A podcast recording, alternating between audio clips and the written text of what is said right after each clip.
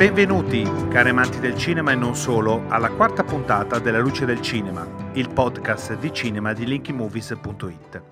Io sono Davide Parpinel, redattore della rivista. Come anticipato nelle precedenti puntate, in questa ci occuperemo interamente del Festival di Cannes 2023, 76esima edizione. Ne parleremo stravolgendo un po' il solito assetto del nostro podcast, in quanto, considerando le tante informazioni che vi daremo e riflessioni che faremo, siamo costretti a suddividere la puntata in due parti, in due puntate distinte. Nella prima puntata cercheremo di capire il profilo cinematografico che potrà assumere il festival diretto dal direttore artistico Thierry Fremont, basandoci sui nomi selezionati, facendo quindi una prima considerazione sulla carta, poi nella seconda parte approfondiremo la luce del cinema di uno degli autori che porterà la sua nuova opera sulla Croisette. A tal proposito vi anticipiamo che linkymovies.it sarà presente al Festival di Cannes e lo seguirà stilando il solito e da voi molto apprezzato diario che raccoglie delle brevi considerazioni sui film che vedremo. Seguite gli aggiornamenti a partire dal 16 maggio fino a qualche giorno dopo la chiusura, fissata per il 27 maggio, con l'articolo che raccoglierà alcune riflessioni finali sull'andamento di questa edizione. Innanzitutto però cerchiamo di rispondere a una domanda, fondamentale quasi, ossia perché dedicare un'intera puntata a questo festival?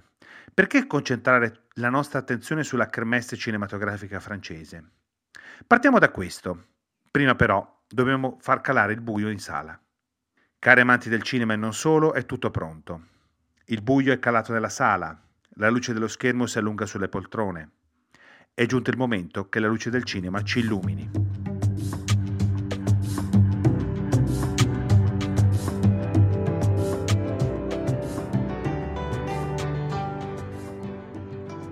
Festival di Cannes dunque, perché è così importante parlarne? Prima di rispondere a questa domanda, permetteteci un'altra riflessione su quale sia il ruolo che ricoprono nella società contemporanea i festival cinematografici. Non sappiamo dare una risposta esatta a questa domanda, ma possiamo condividere con, con voi alcuni nostri pensieri. Sappiamo per certo che l'industria dell'intrattenimento culturale di cui fanno parte i festival cinematografici è molto cambiata nel corso del Novecento. In passato, al contrario di oggi, si investiva sulla cultura come volano e motore di incremento sociale, come intrattenimento per la popolazione, come spunto anche di riflessione per una società che poteva trovare nell'evento culturale un distacco da ciò che la circondava, o anche un fattore incrementale per il turismo, e solo infine, o forse no, un evento per generare soldi. Sono finiti i tempi in cui si credeva nella cultura in quanto tale, e poi come possibile industria. Ora, oggi, si pensa a produrre denaro e benessere sociale in altri settori, e spendere quindi milioni di euro per organizzare un evento di cinema che interessa una piccola porzione della popolazione di una nazione o più in generale delle nazioni che vi partecipano, sembra quasi un sacrilegio, considerando i grandi dilemmi e problemi della contemporaneità. Noi pensiamo però che la contemporaneità, con tempi e modi diversi, è sempre stata complessa e piena di criticità.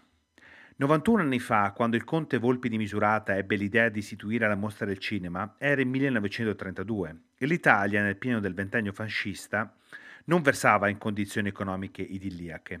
Ancora si sentivano i postumi della Prima Guerra Mondiale e della crisi del 29 e il secondo conflitto mondiale era nell'aria. Eppure la mostra, come evento cinematografico e culturale, come punto di raccolta artistico di idee, di pensieri e soprattutto persone, come momento di indagine visiva sul presente, funzionò. Ebbe subito successo ed è sopravvissuta a crisi economiche, guerre mondiali, movimenti di protesta e scarsità di soldi. E la scommessa risiedeva anche nel cinema, come forma d'arte nuova, affascinante e promettente. Ecco quindi perché è importante investire e promuovere i festival cinematografici, perché rappresentano un momento di riflessione, di indagine alternativo al vox populi, alle chiacchiere dei media sul mondo e su ciò che ci sta attorno oltre che un momento di aggregazione per assaporare lo sviluppo artistico del cinema, medium comunicativo ancora molto forte. Poi c'è da dire che ai festival che siate giornalisti, addetti al settore, spettatori che passeggiano sulla Croisette, sul lungomare del Lido o a Potsdamer Platz, potete incontrare e scontrarvi con chi il cinema lo fa e allo stesso tempo che impiegate per chiedere una foto o un selfie, potete utilizzarlo per fare una domanda sul cinema, o sul mondo a questa persona e la risposta magari può aprirvi nuove strade di pensiero. Quindi perché fare ancora i festival cinematografici? Perché sono luoghi accessibili a tutti, in cui ci si può incontrare, parlare, aggregarsi, condividere e comprendere la direzione che sta prendendo il mondo. Veniamo dunque al Festival di Cannes. Come afferma Giampiero Brunetta nel suo libro sulla storia della mostra del cinema, nel 1939 la critica italiana è in fermento per la notizia dell'annunciata apertura a Cannes di un festival in aperta concorrenza con Venezia, sostenuto dal cinema americano.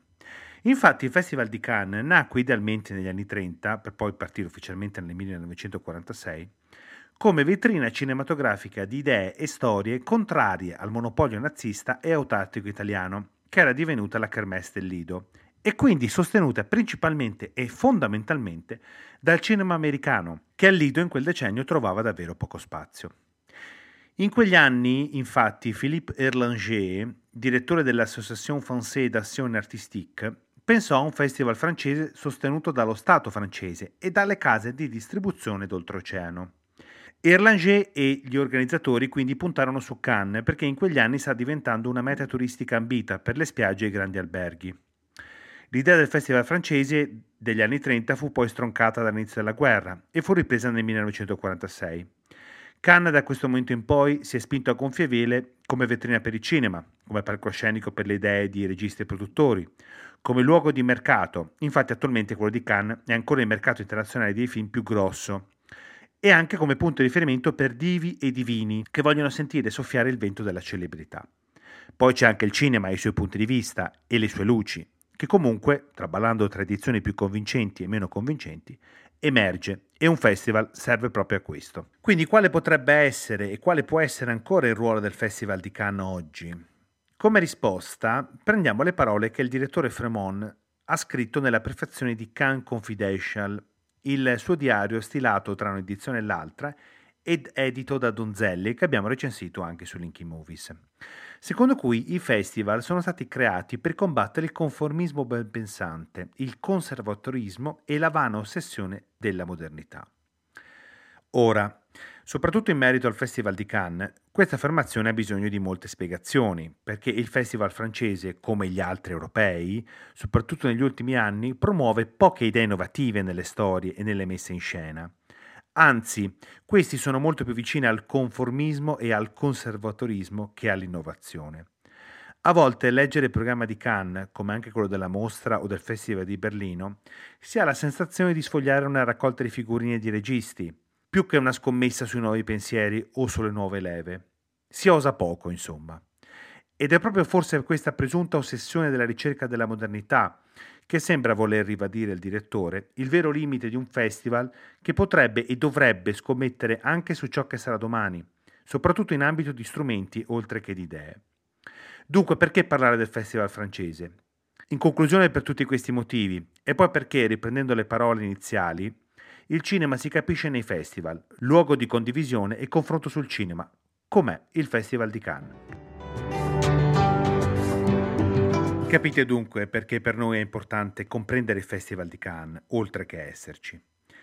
Non resta quindi che valutarlo brevemente dalla carta, dai nomi dei registi selezionati e ipotizzare quali potrebbero essere le loro idee. Il programma della 76esima edizione del Festival francese si suddivide nei film in concorso per la Palma d'Oro e per gli altri premi principali, nel concorso Un certain regard, nei film fuori concorso, nelle proiezioni di mezzanotte, nella sezione Can Premiere e nelle proiezioni speciali. Poi c'è la sezione autonoma e parallela della Quinzaine des Réalisateurs. Come detto, il festival va giudicato nella sua proposta per intero, perché le sorprese, i punti di vista e le visioni possono saltare fuori anche da una, da una sezione poco considerata sulla carta. Giornalisticamente, però, si tende a frequentare ed analizzare in profondità il concorso, perché qui ci sono i film che concorreranno ai premi principali, quindi con ogni probabilità, ma non è detto, resteranno maggiormente impressi nella storia e poi quasi sempre hanno già una distribuzione avviata quindi si vedranno nei cinema o nelle piattaforme di streaming. Inoltre il concorso è il punto di arrivo di registi che negli anni passati hanno presentato i loro film nelle altre sezioni e portarli nella sezione maggiore vuol dire consacrarli. Tendenzialmente così, quindi noi seguiamo questa tendenza e traiamo le nostre considerazioni. Tra i 19 lungometraggi selezionati dal comitato di selezione diretto da Fremont è presente solo un'opera prima, Banel e Adama di Ramata Toulissi, regista franco-senegalese che finora ha diretto solo un cortometraggio nel 2021, passato al Festival di Toronto e al Festival internazionale di cortometraggi di Clermont-Ferrand, in cui ha vinto il premio speciale della giuria. Potrebbe essere una nuova Alice Diop? Difficile rispondere a questa domanda perché la filmografia della regista presente a Cannes è davvero all'inizio. Proseguendo nell'analisi del concorso, il gruppo più numeroso è quello dell'ex Palme d'Oro.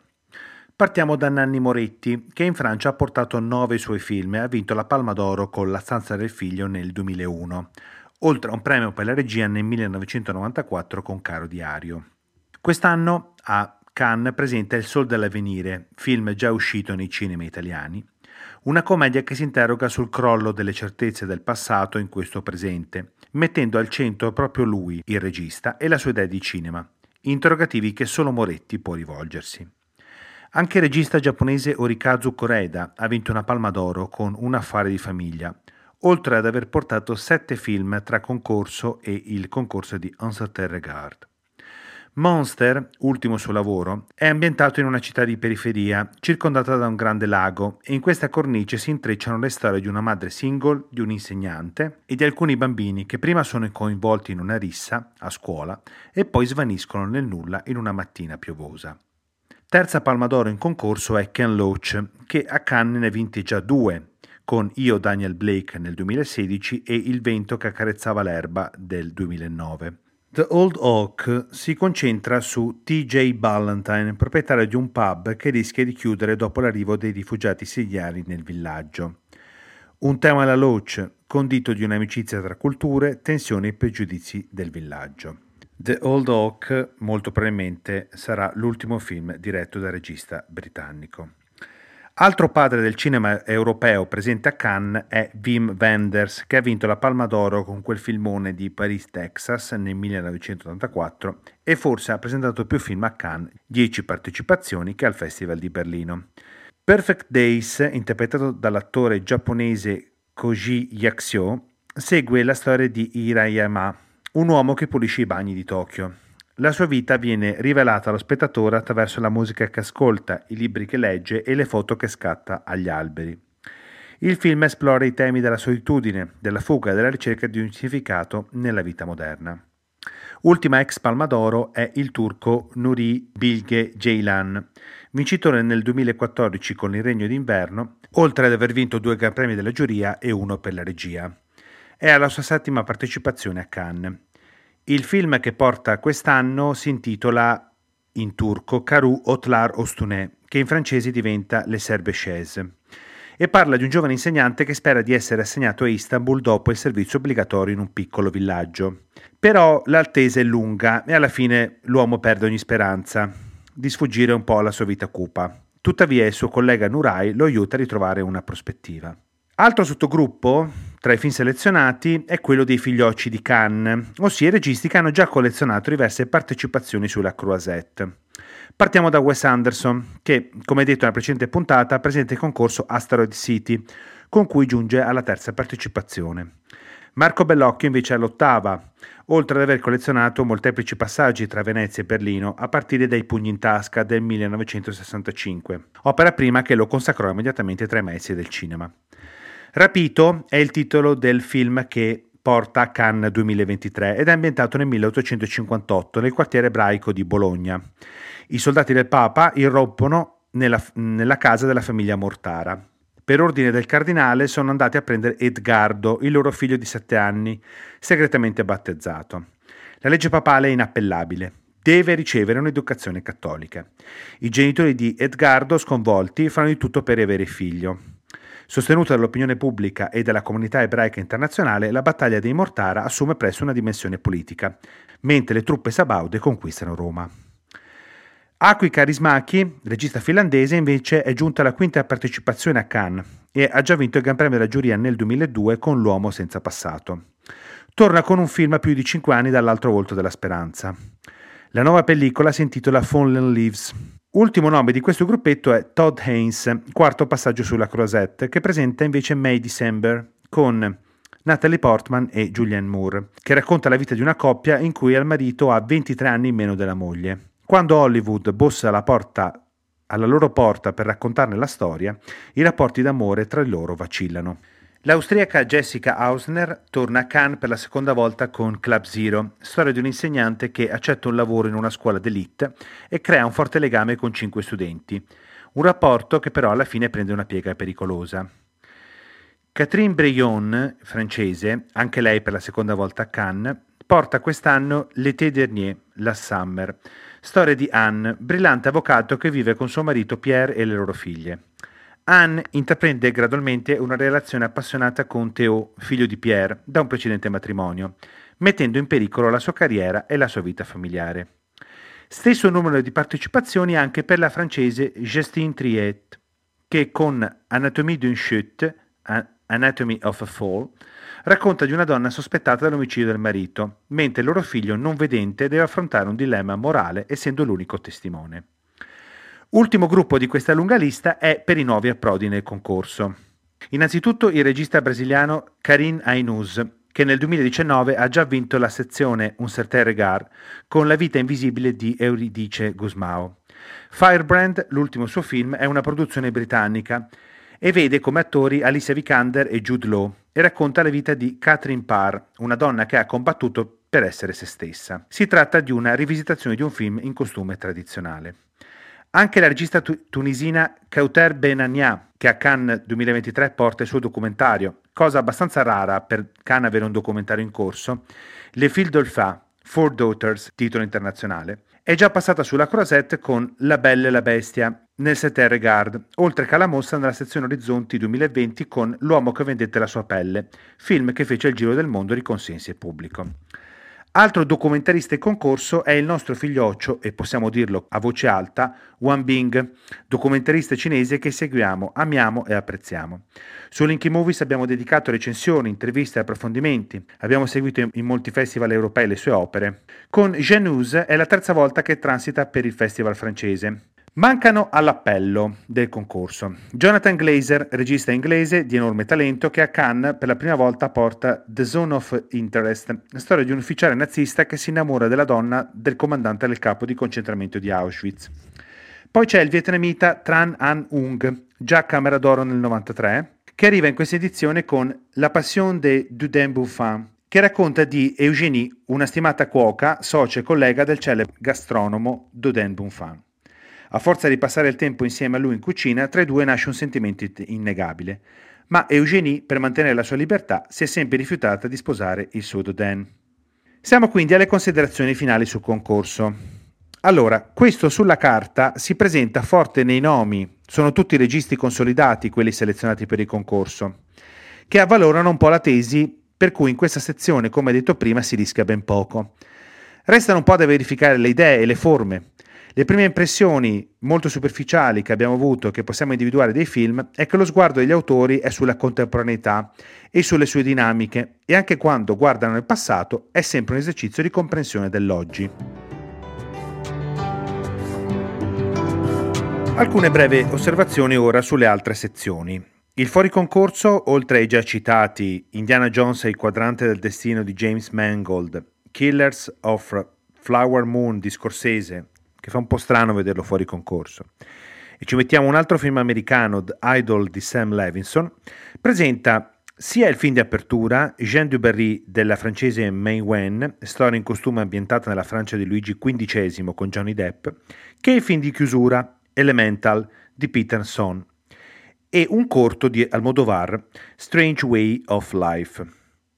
Dispiace vedere, proseguendo nella sezione Can Premier, terzo anno di vita, Kubi di Takeshi Kitano, che doveva essere al, Fe- al Far East Film Festival 2022, poi alla mostra 2022 e infine è approdato in questa sezione a Cannes.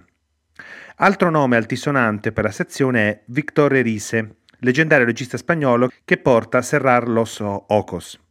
Le produzioni speciali poi si incardinano sui documentari.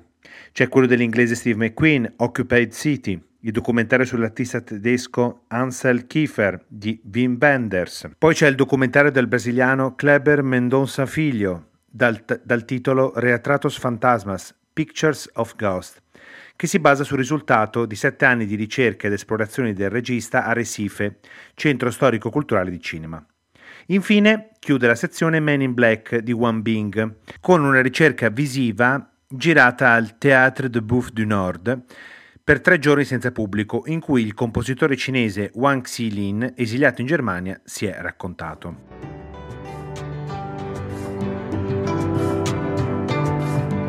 A completamento del programma di Cannes 2023 citiamo anche la selezione della Quinzaine des Réalisateurs, selezione parallela che si svolge dal 1969 in seguito ai tumulti del maggio 68. Concepita come evento alternativo al Festival di Cannes, nel corso degli anni è divenuta una sezione autonoma che punta a lanciare le carriere di giovani cineasti, con film provenienti da tutto il mondo. Il punto di vista della sezione è rivolto all'innovazione. Da quest'anno è cambiato il nome in Quinzaine des Cinéastes e in questa edizione prevede, oltre alla presenza di Quentin Tarantino, tra i nomi più importanti il coreano Hong Sang-soo, che presenta in, in Our Day, film di chiusura della rassegna. Poi ci sarà Michel Gondry, in concorso con The Book of Solution, e Bertrand Mandinko, che porta She's Conan. Il nuovo direttore artistico, Julien Rilly, ha affermato che quest'anno nella, nella selezione della Kinsen è tornata una provenienza più globale della proposta e che il tema del fantastico è uno dei motori della selezione. A questo si associa il tema del disagio e dell'identità di genere, come anche i film di genere giallo, road movie, cinema queer e avventura. Questo è il programma completo del Festival di Cannes 2023, 76 edizione. Manca però un film di cui vogliamo parlarvi come introduzione alla seconda parte, ossia La chimera di Alice Rohrwacher, terzo film italiano in concorso, di una regista profondamente legata al festival francese, che qui ha trovato accoglienza, comprensione e grandi applausi. Per la regista italiana è la quarta partecipazione sulla Croisette e precedentemente ha raccolto un Gran Premio della giuria nel 2014 con Le Meraviglie, un premio per la migliore sceneggiatura con Lazzaro Felice nel 2018, oltre agli applausi della Kinsen con Corpo Celeste, suo primo film portato a Cannes. La Chimera il film invece che verrà presentato a Cannes 2023 è ambientato negli anni Ottanta nel mondo clandestino di Tombaroli e racconta di un giovane archeologo francese, Josh O'Connor, coinvolto nel traffico clandestino di reperti archeologici. Questo spunto ci permette di approfondire nella seconda parte la luce del cinema di Alice Rohrwacher.